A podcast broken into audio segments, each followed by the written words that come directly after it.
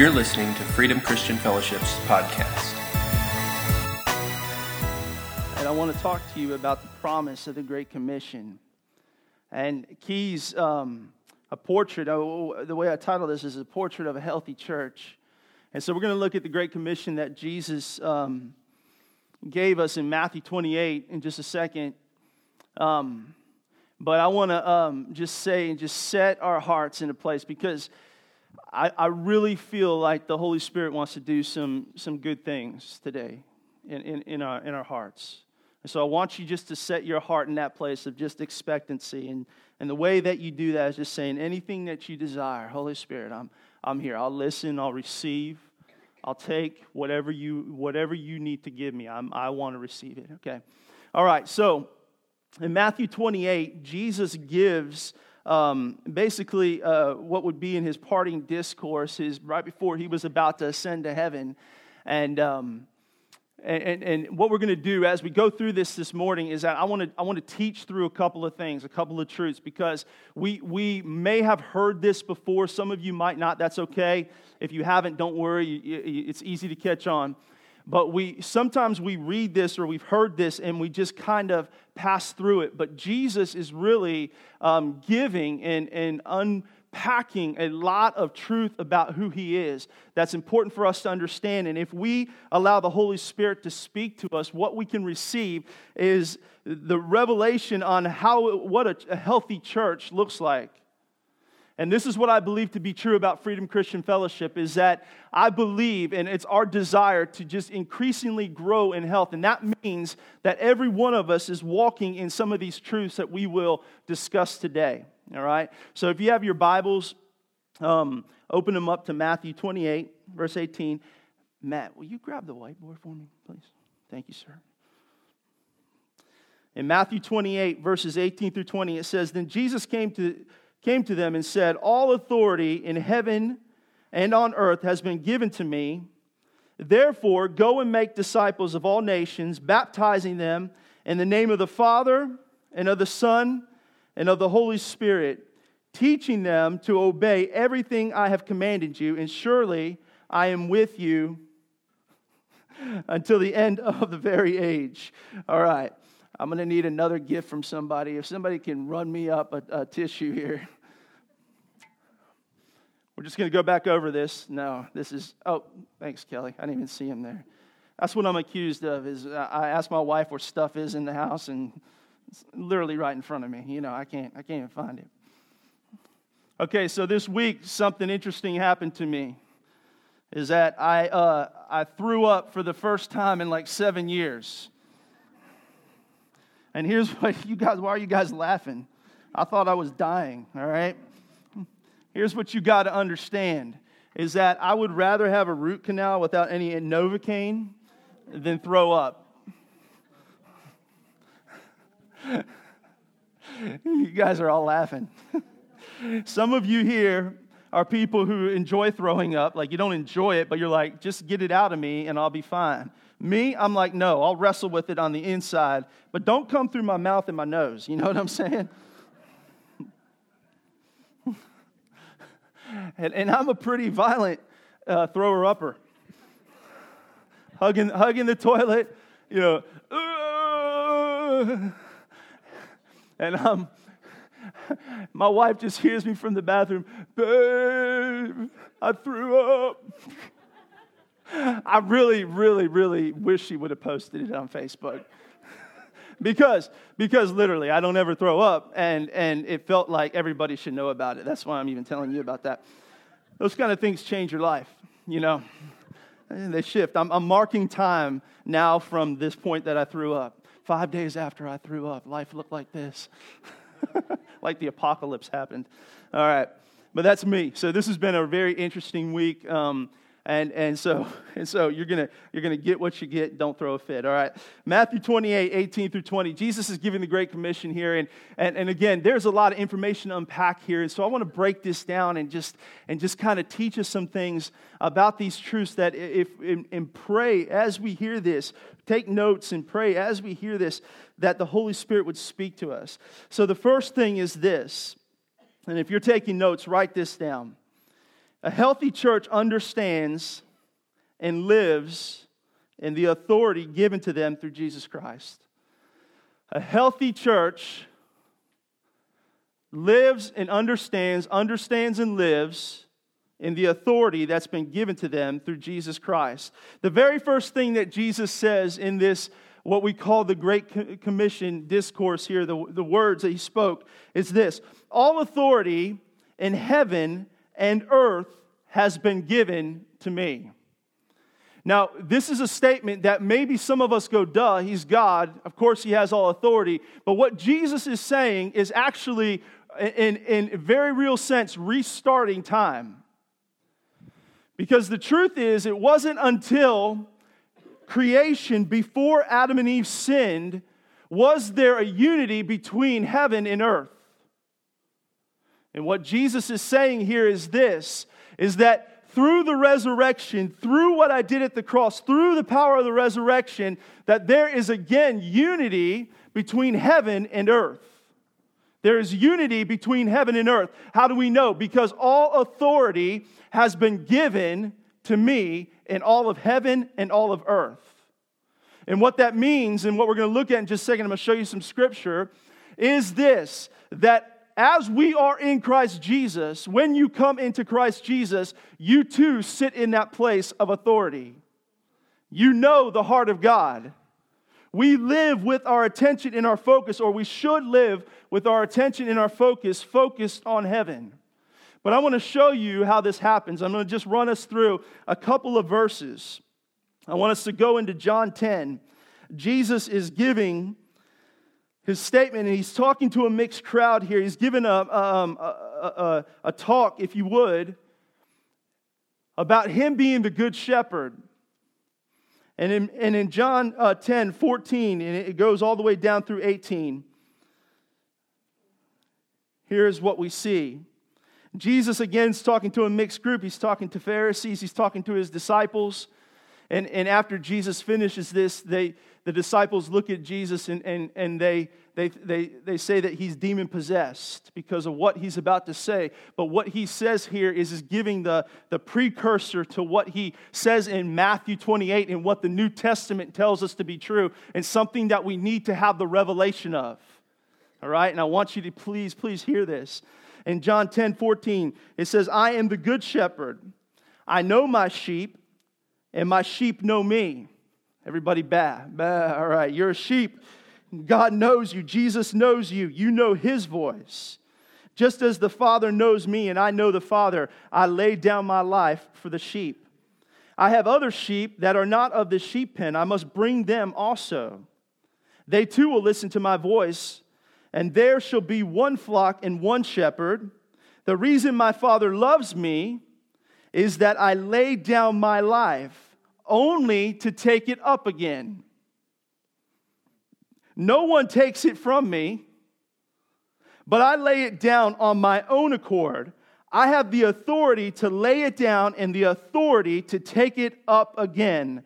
This command I received from my Father. Now, okay, let's stop and let's think. Let's ask the Holy Spirit to speak to us.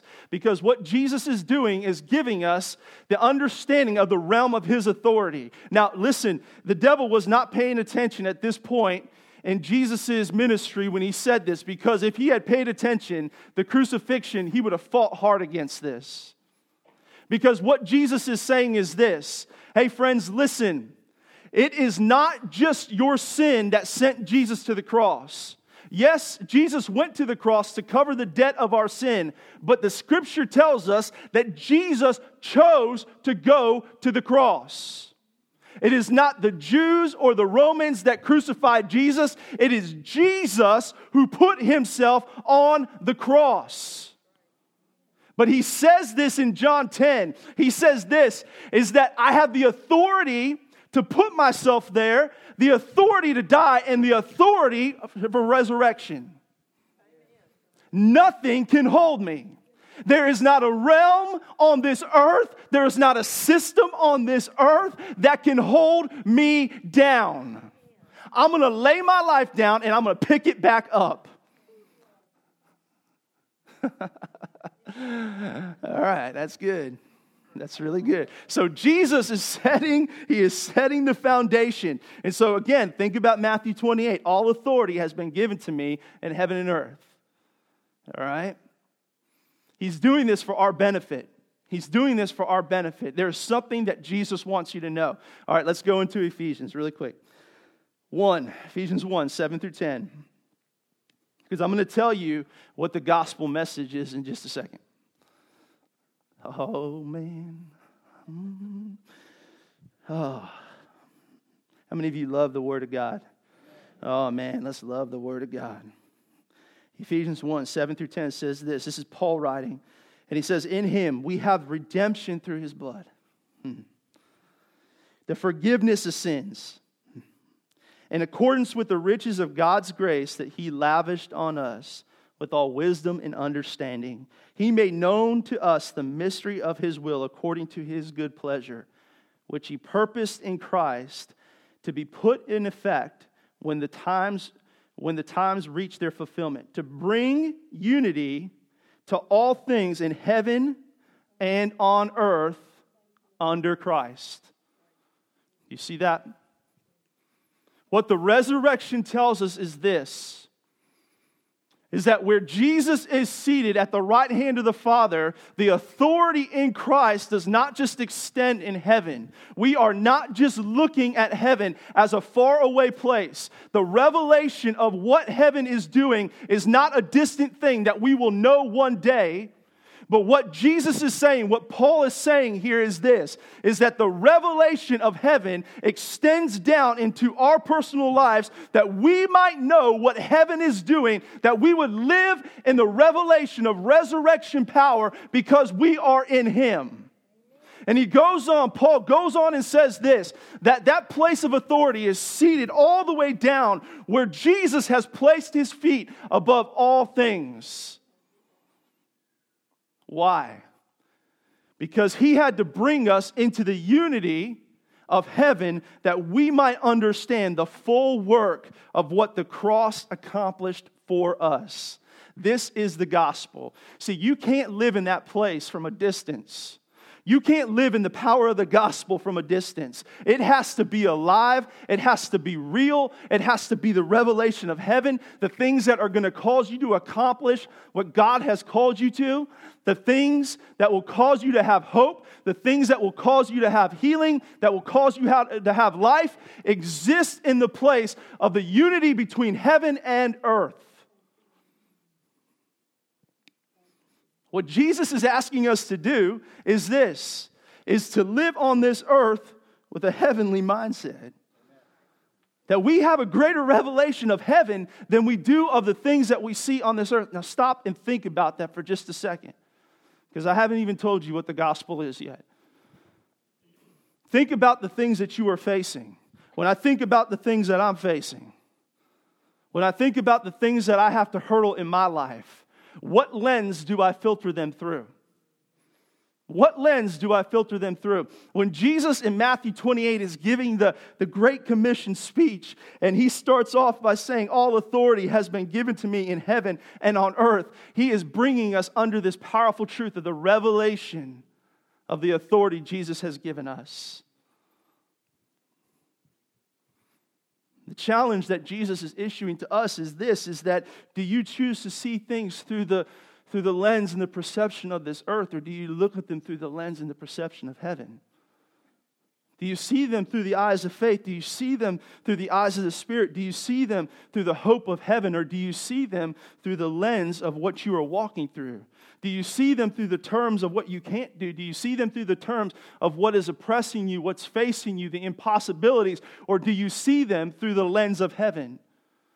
Now let's talk about what the gospel is in Ephesians 1 17 through 23. Everybody all right? Okay. All right. Here we go. Ephesians 1 17 through 23. See, I believe this with all my heart that God wants to raise up some men and women who are going to walk in the authority of this power in such a very amazing way that it's going to begin to shake their worlds around them. Now, I think that's what God wants to do at Freedom Christian Fellowship. Hmm. All right. So, Ephesians 1 17 through 23, this is the gospel. And this is a prayer that Paul prayed for the, the church in Ephesus. He says this I keep asking the God of our Lord Jesus Christ, the glorious Father, that he may give you, this, give you the spirit of wisdom and revelation, that you may know him better. I pray that the eyes of your heart may be enlightened in order that you may know the hope to which he has called you the riches of his glorious inheritance in his holy people, and his incomparably great power for us who believe. That power is the same as the mighty strength he exerted when he raised Christ from the dead. The unity between heaven and earth. Nobody lays my life down. I lay my life down so that I will pick it back up. And seated him at the right hand in heavenly realms, far above all rule and authority power, and dominion, and every name that is invoked, not only in this present age, but also in the one to come. And God placed all things under his feet and appointed him to be the head over everything for the church, which is his body. That's you, that's me the fullness of Him who fills everything in every way. Now, here is what the gospel is this is the good news of Jesus Christ. This is the purpose of the death, the burial, and the resurrection. This is why all authority has been given to Jesus Christ. This is why He is seated in heaven. We are placed in Him, and the authority of heaven lives in us. These three things that make up the gospel. The first thing that we see is this that you may know Him better that you may know him better, that you may know him better. Think about this. Stop and think about this for just a second that you would know the creator of the universe in an intimate way, that you would know the depth of the love of God, that you would know the richness of his heart towards you, that you would know that you are the apple of his eye, that you are you would know that there is nothing that will ever separate you from his love, that you will know that there is nothing that could ever remove his favor from your life, that you would know him better. Woo! Think about it. Think about it. It's an invitation. And the gospel is this that God would never be far away through the perception of man again, but he would always be what he intended to be the God who is near, Emmanuel, God with us. Oh, he's restoring original intent. Friends, think, think, think, think. When God created man, He didn't create them to watch His little playthings move around the earth. He created them in relationship. And the only thing that broke the revelation of relationship was a man's decision to sin. And the only thing that separates that revelation is sin. But through Jesus Christ, sin has been destroyed. And the first thing that God offers to us is an extended relationship so that we would know the fullness of who He is. Whew. Man. God, listen, is your friend. Hey, listen, that does not mean that everything God's going to say you're going to be down for. Some of my best friends say, hey, get your stuff together. Give me a swift uh, boot in the, the backside. but my friends also pick me up. And listen, God is not mad at you. Oh. Mm, mm, mm, mm the enemy slipped in into religion a long, long way before all the denominations that we know a long time ago and bred into the heart of man that if you mess up, that you're out of God's love and his favor. Wow. Woo. Now I want to tell you something. Listen, if what Jesus said in John 10 is true, then Jesus did not go to the cross because he was mad at, at you. Jesus did not go to the cross because he was mad at sin. Jesus went to the cross so he could reconcile you to the heart of the Father. Sin was never an issue for Jesus. He solved that. It's done. That's why the scripture tells us that the full wrath of God toward man's disobedience was placed on Jesus Christ. It wasn't placed on you. You couldn't handle it, you could not live under it. So, the revelation of the gospel is this that you would know him better, and part of knowing him better is knowing his untiring, abounding love. Mm. All right, the next thing we see in the gospel is this this is God's heart. He wants men to know him. He wants men to know him because when you know him, you will love him. Ooh. When you know him, you're going to love him. Hmm. The second thing is this He wants you to know the hope to which He has called you. When you see this, this is what you read. Listen to the scripture in Ephesians that we just read. That the eyes of your heart may be enlightened in order that you might know the hope to which He has called you. You have been called for a purpose. So here's the thing is that the work of the cross and the blood of Jesus speaks, like we sang, a better word, and this is the better word. Is that sin no longer separates us. The sin issue has been solved. But just like, just like when the Hebrews left Egypt, there was a work, a process of redeeming them to their purpose. See, listen, I don't, want to go too far, but, but let's connect some of the dots here because this has always been God's heart this has been the consistency that we read throughout the Bible, this, this, this beautiful picture of love and covenant. Listen, Israel, the Hebrews were not called and created for captivity, but their own decisions led them there. That's what the scripture tells us about. That's why they spent 400 years in captivity in Egypt. But that's not what they were created for. That wasn't who they were. And when God liberated them through Moses and brought them out of slavery and they went into the wilderness, what happened was this is that they needed to be physically set free. That the shackles that physically bound them had to be broken. And in the same way, this is the first work of grace in our life. Is that Jesus comes and he breaks the shackles of our sin, but it doesn't stop there. In order for the Hebrews to become Israel and to walk in the promise that God had created them for, they had to know that they were called to a hope. And that's the work of redemption. Because what redemption is, is this, is it takes us and doesn't just liberate us, but it brings us up to our rightful place. And this is what Paul writes here in Ephesians 1. And this is the heart of God. This is the gospel. This is why Jesus is the resurrection and the life is because He has called you. There is a hope to your life, and it is not a hope attached to just the things of this world, but it is a hope attached to something so much deeper that brings you fulfillment and life. You are called by God to do something amazing. You are called by God to do something amazing.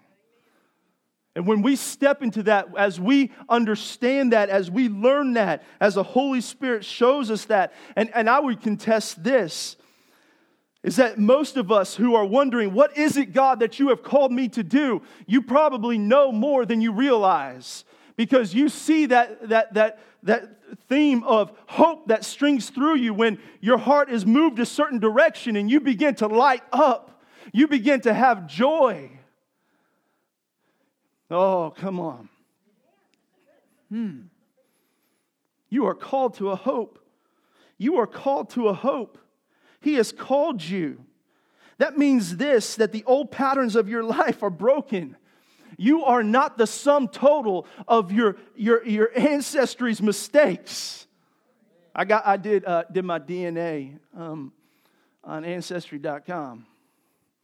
I found out a lot about me. I thought I was one thing, but I'm, I'm not. I'm not at all. I'm, I'm a lot English, right? I got some, uh, some Irish in me. I'm 1% Jew.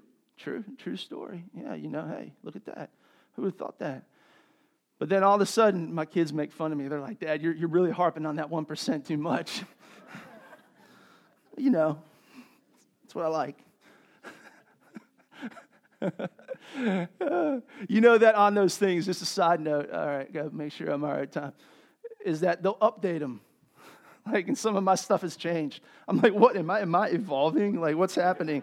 I'm coming from all over now. They're adding places. And they're like, no, it's not you, it's us. We're updating our database.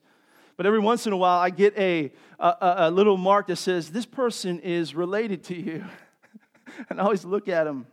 I want to see if they look like me. Do you look like me? And I check it out. And I'm like, wow, what did that person do? I've never heard of this person. And they're like, they break it down. Like, I mean, you guys know, some of you have done it before, right? And so, like, you can have this chain of people that are third and fourth removed, and like, they'll give you percentages of how connected you are in with them. I'm like, that is crazy. But you know, the reality is, in a lot of ways, what happens in our life is that we begin to live our life in accordance with the biological pattern of how we grew up. And some of you, that may be great. Some of you might come from a rich uh, heritage of faith, but some of you might come from a mess. Some of you might come from a place where it has been bad. It's been bad. You've been like no good, no good, no good, no good, no good, right? Long line of no good. Well, the good news is this. The good news is this. In Christ Jesus, and this is the message of the gospel. To think about this. All authority has been given to me under heaven and earth. You have been brought into a new family line. And whatever it was that held you back in the past because of whatever happened with dad, mom, grandma, great grandma, whatever, they were bootleggers and fornicators. I don't care. I don't care. In Jesus Christ, that is not who you are. You have been called to a hope. You have been called to a hope. You have been called to a hope. All right. The last thing is this this is the gospel that we would know the incomparably great power for us who believe. That we would walk in the revelation of the power of God. And what this means is this is that you have to understand, you have to begin to ask the Holy Spirit for a revelation that when you are seated in Christ Jesus, when you are listening to the shepherd and doing what the shepherd says, that you are unstoppable.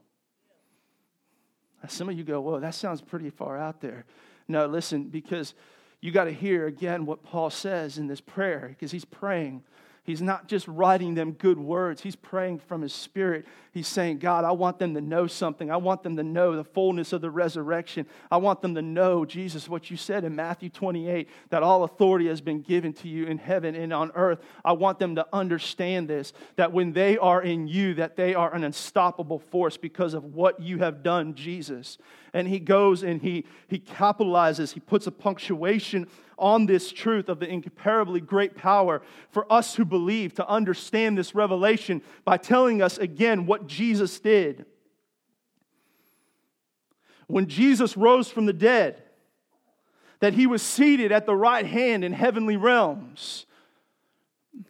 Now, here's the thing. Nah, I want you guys, listen, please, please, please, please get this.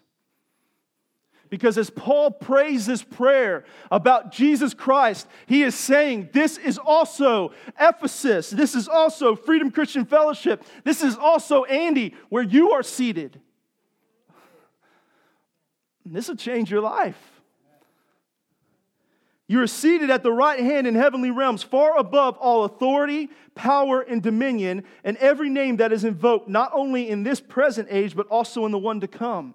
And that is every demonic hierarchy, that is every system of the world, that is everything that you could possibly think that would ever try to work against you to defeat hope in your life. And what Paul is praying, the revelation of the gospel is this is the power in which Jesus is seated, you are seated too.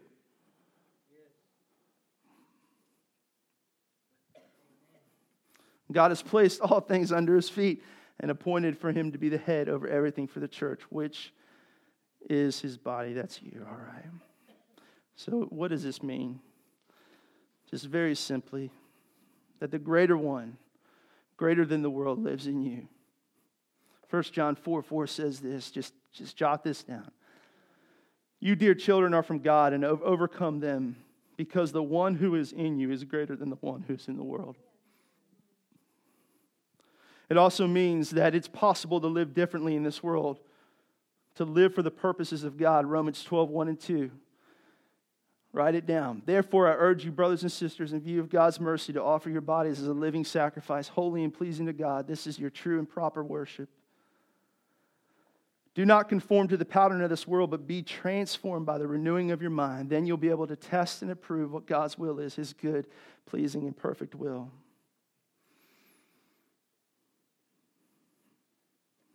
It also means that the message of the gospel is life to all who hear it. It's life to all who hear it.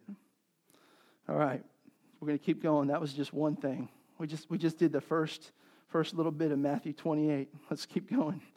We'll see how far we get, and I'll stop if I need to. All right, a healthy church. This is the second thing. A healthy church is moving, searching, looking to connect people to Christ Jesus. A healthy church is moving, searching, looking to connect people to Jesus Christ. Second thing that Jesus said in this discourse in Matthew 28, he says, Therefore, go and make disciples of all nations. I just want to say this very simply but very powerfully because we're coming into a season in our church where we choose to be in outreach. That outreach that we're doing on December 8th is going to be on a Sunday morning. So we're not having church. We're going to be this place again. If you haven't been a part of our church that long and you've never experienced one of these, uh, this place will be transformed. It won't look this way. Did you say, can we say who we're doing this for? Did you say? We partnered with um, the high school uh, in their special needs program. And listen, I want, I want to tell you this. I don't want to, I don't want to embellish this story. I don't want to make it more than it is, but this is something that I want to tell you. This is amazing. We got wonderful people that work with special needs um, in, in our school districts that go to our church, and it's great. But we were sitting around, we thought of this idea, and we, Chris, our youth pastor, Kim, we went and made contact with, with PNG. And every year at PNG, there was a lawyer from uh, Houston who would have this, the special education departments from the area. He would, at the Elegante, would, would go and rent it out, and they would have a, a banquet for them, and then they would give them gift cards to Walmart and take them to Walmart and let them go shopping. It was an amazing thing, generous man. That man passed away. And this is the first year that they don't have anything. And so when they went to go talk to them, they were like, you know what? There's nothing. So this may work. And we began to explain our heart and what we do, and we would like to have a party for these, these, these students and their families. And they got excited. I want to tell you something that this is an amazing opportunity for us to begin to reach out and to, to look for people who are maybe detached or disenfranchised or, or, or, different, and, and to begin to share the message of the gospel, the love of Jesus to them. Because this is really just a key part of who and what Jesus said Go and make disciples of all nations. The gospel, which is the mission of the church, is the power that we just talked about. It cannot happen without go. Come on, that was a little bit better than.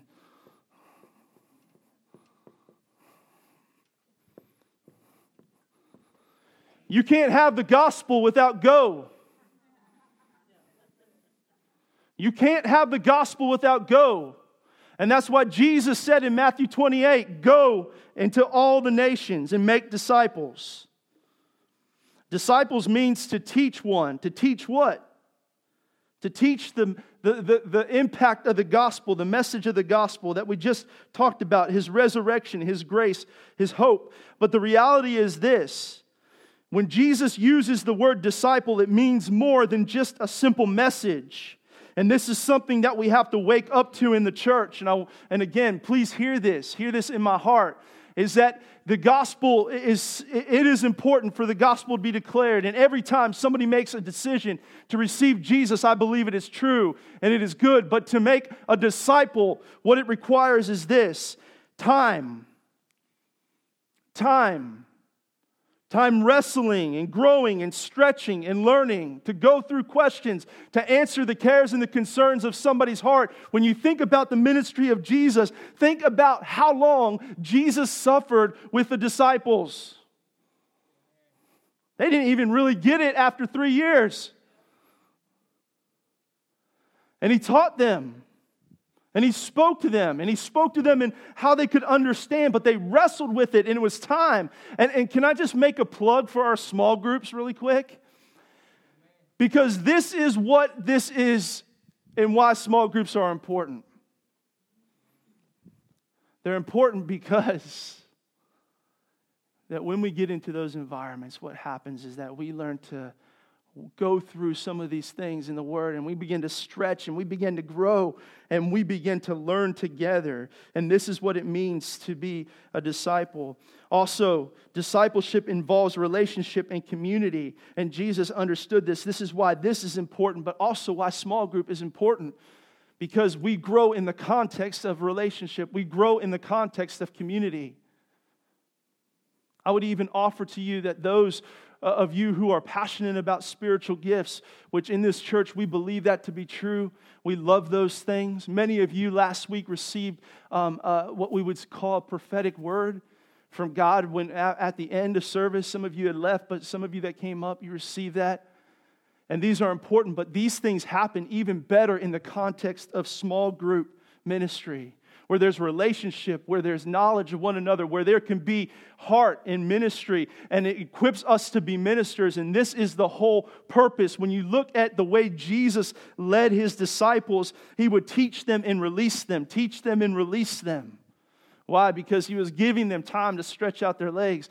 And this is what I believe it means to be a disciple. But he says this also to go into all the nations what does that mean? It means that we have to look for those who have not heard. Probably the most appropriate understanding of this comes from Acts 1 8.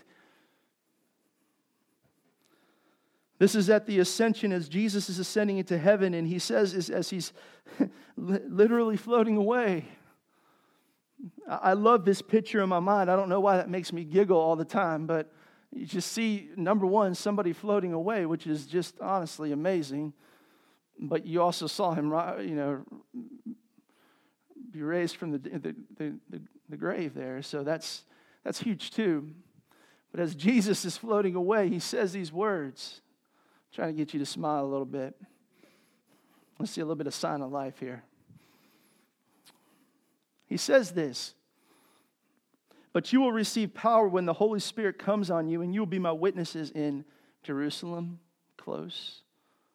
That's where they lived, that's what they were familiar with. Again, which was probably the easiest at different points in times. He said, You're going to be my witnesses in Jerusalem and in Judea, a little bit further out. Samaria, don't, we don't like Samaria, Jesus. Samaritans and, and Jews don't get along. We don't, we don't care for them. And to the ends of the earth. And what Jesus is saying here is this is that I'm going to stretch you. I'm going to call you into all nations. Now, here's what's important to understand is that this word witness here means martyr. That's challenging. But it doesn't just mean somebody who is willing to die for their faith, but one who is dead to themselves. And see, you can't and we can't be and live in the fullness of the Great Commission in the power of the gospel in our lives if we are not dead to ourselves. Because what happens when we're dead to ourselves is that we don't restrict ourselves from going because of a situation or because it's difficult or because we don't agree or because they don't look like us or because they're different from us. All right. Smile at me. Everybody smile. I was talking with Pastor Ronald, and he was asking me, saying about this area. I was explaining to him that, you know, about our area. And here's a guy, again, I hope you caught this last week, who embodies this idea of saying that when God calls you to go, it's not going to be necessarily where you might want to go or who you want to go to. And the term gypsy in Europe is a, is a dirty word. They're an unloved, unwelcome group of people. But when God called him to go, he didn't say, God, but it's not, it's not Jerusalem. It's not what I'm comfortable with. I may be okay to go to Judea, I, I, you know, Samaria, that's uh, but the uttermost parts of the earth. And that's the thing. Is that the nature of the gospel, and that doesn't mean that you're going to be the one going, and I'm not insinuating this, but here's what I'm saying is that it has, there has to be a place in your heart where you love and you pray, and if God said to go, you would be willing to go, because this is the nature of the gospel.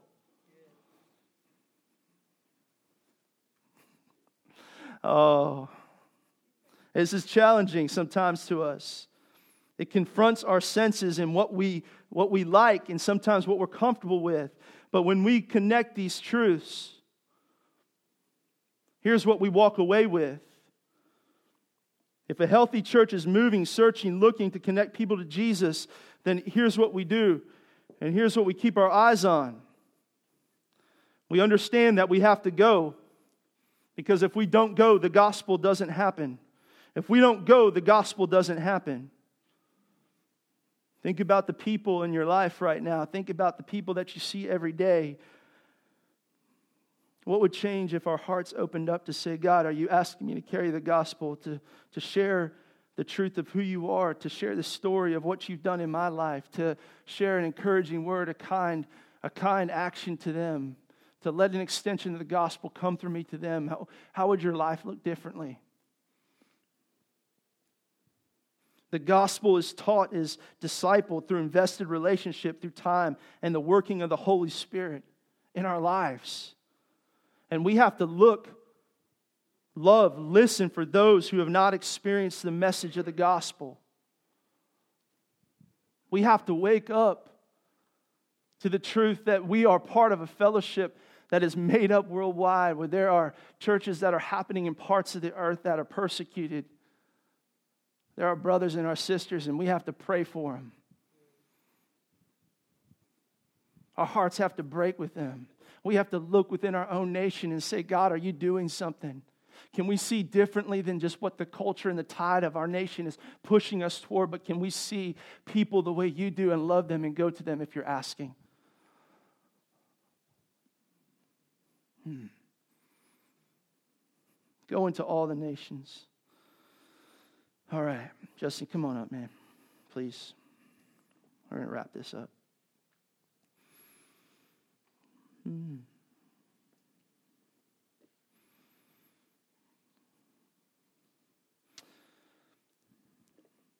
I'm going to close with this, this next statement that Jesus makes.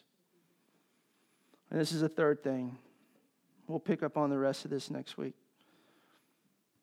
A healthy church lives the truth of being a new creation.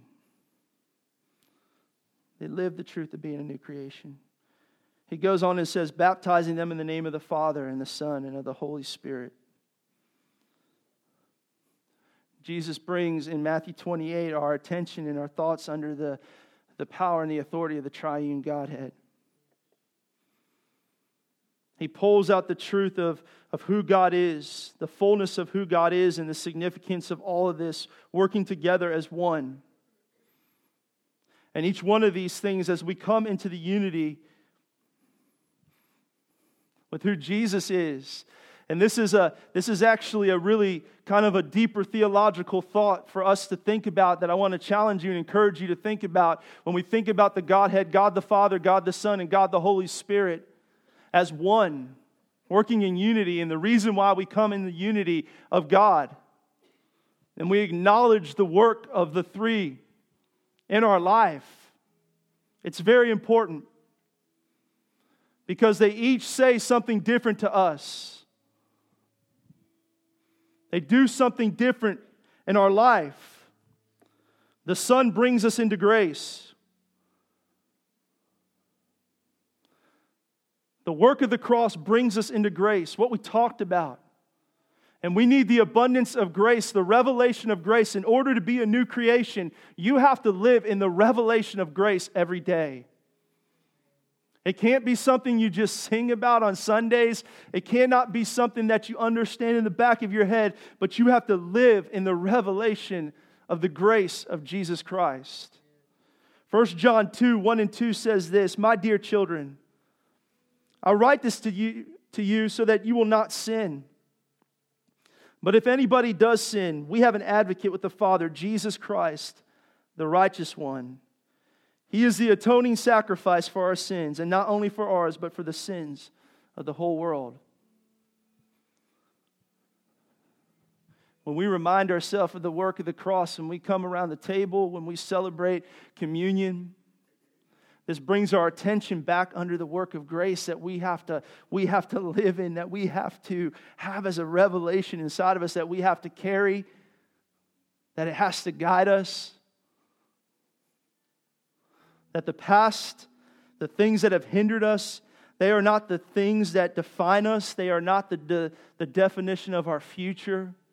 That the sin that maybe you were trapped in is not what is going to be the thing that will trap you for your life that when you come under the work of grace through the blood of Jesus that those things can be broken that hope can arise that new life can come that there is a better tomorrow that there is hope and friends, the truth of this is that as we get this, and some of you might say, Pastor, listen, I live in this grace. I understand this grace. I get it. But the purpose of grace is this is not just so that you get it and you live in it, but it's also that you would give it. That you would begin to give it. Because when grace overwhelms your life, when you see people, you don't see them through the lens of their failures and their mistakes, but you see them through the lens of the love of Jesus. Mm. And I want to tell you that that is a powerful, powerful thing. That's a powerful thing. The Father brings us into identity. One of my favorite passages in Romans 8, 14 through 16. It says, For those who are led by the Spirit of God are children of God. The Spirit you receive does not make you slaves so that you live in fear again. Rather, the Spirit you receive brings about your adoption into sonship. And by him we cry, Abba, Father, Daddy God. The Spirit Himself testifies with our spirit that we are God's children. It's the heart of the Father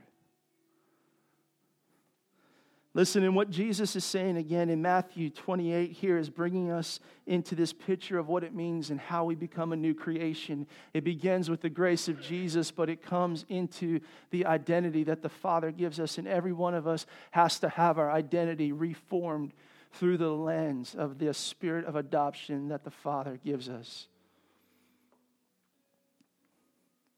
You have to understand that you're not just loved, but you're called, that you're called with a purpose. You have to understand that you are called with a hope. That again, whatever framed your yesterday, if your yesterday was bringing you down, is not what your tomorrow says about you. And part of being brought into that sonship is this that's so important. And this is the significance of the identity that the Father gives is that it breaks the hold of fear in our life.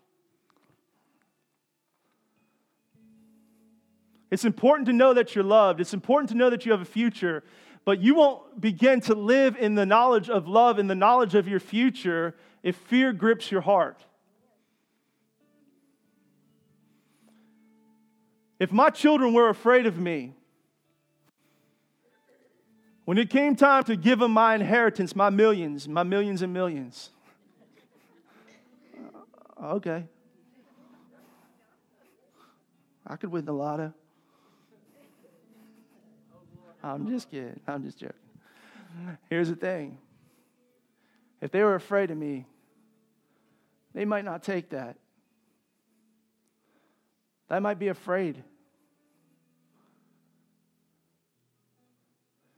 But here's the thing that the Father wants you to know is this is that when you come into the spirit of adoption, when you come into the identity that He has for you, that He breaks the spirit of fear. And I believe this with all my heart. Some of you today still struggle in this place of fear, and it's, it is messing up the way that you understand the identity that the Father has given you. And Jesus wants to heal you, He wants to break that fear. He wants to break that fear. Oh, he wants to break that fear. Because you haven't been brought into adoption, into sonship, to become slaves again, where fear abounds. You weren't called to be a slave to God. You were called to be a son, a daughter of God. And that identity that's formed in you breaks the spirit of fear. And when the spirit of fear is broken, you can begin to walk in the hope of the calling of God. You can begin to do the things that God has called you to do. See, what I want for my kids is this is, is not for them just to be resourced financially, but them to know that they have an advocate. I sent my girls a text. I think I did. I meant to. Just say I did, all right? Whoops. I tell them, listen, you can do whatever you want to do. Oh, hold on, man. I'm gonna get a little preachy for just a second. What time I got? So, all right. Listen. Okay. Luby's opens at 12:30. All right. No, I'm just kidding. All right. Mm. So here's the thing. Here's the thing. Here's the thing. Is that we live in a world, and the pattern of this world this is the system that the enemy, that sin brought in, that the enemy has tried to circulate and cause to, to like, like a river flows, has tried to get the river of this world flowing this direction. And when you get into the world, this is what happens is you get swept up. You're just on the thing. You're going, oh, my life. Oh. You feel like you're on a whitewater raft there. And then God pulls you out and he puts you in a quiet stream and He begins to send you in the direction of your future, but you are still afraid that there is going to be white water that is going to be coming. Now, here's the thing with my kids, with my girls, I look at them and I say, listen, you can be, you can do, you can accomplish anything that you want to do. And I say that like a growly dad, like, yeah because I want them to know that I am going to be the loudest advocate in their life. That if there is an adversary or an enemy that comes up, that they're not hitting them first, they're hitting me first. I know Kung Fu. No, I just kidding. I know people that know Kung Fu. All right. Here's the thing Here's the thing. In the same way, in the same way, this is what God does for us, and this is how fear is broken. Is that He works in our behalf. That He comes and He destroys fear so that we can do what He has called us to do. And this is what makes the adoption of what the Father gives us so powerful. And then finally, the work of the Holy Spirit brings us into the resurrection power. In Acts 1 8, it says this, But you will receive power when the Holy Spirit comes on you. And you will be my witnesses in Jerusalem and Judea, Samaria, and the othermost parts of the earth. Here's where I want you to see, and this is the work of the Holy Spirit to bring us into the revelation power of the resurrection that we would live in that power. And as we put these three things together the grace of Jesus, the identity of the Father, being brought in as sons and daughters, the power of the resurrection that the Holy Spirit brings to our attention, what happens is this is that we become a new creation. We become a new creation. We become a new creation. And these are just three of the things that Jesus talked about in the, in the Great Commission. Uh, you may have never thought about the Great Commission like this before. Is that a healthy church, healthy believer lives in the power of the resurrection. A healthy believer goes and looks, carries that gospel message. A healthy church, healthy believers live as new creation. Let's pray. Oh, Father, this morning I thank you. Lord, I thank you for your word. I thank you for who you are. I thank you for the truth of what you're saying to us. I pray that you would speak, speak to each one of us. This morning, listen, I want to pray for some of you I want to invite you to bow your heads and close your eyes. I just want to pray for those who are, are struggling in that place, really specifically, of the identity that God has given them, that the Father has given them, that you need maybe for fear to be broken in your life. so that you can know the hope to which you are called, that you can begin to walk in that. Some of you last week, you received a prophetic word that, um, and, and what that is, what we believe that is, is this, is that the Holy Spirit was speaking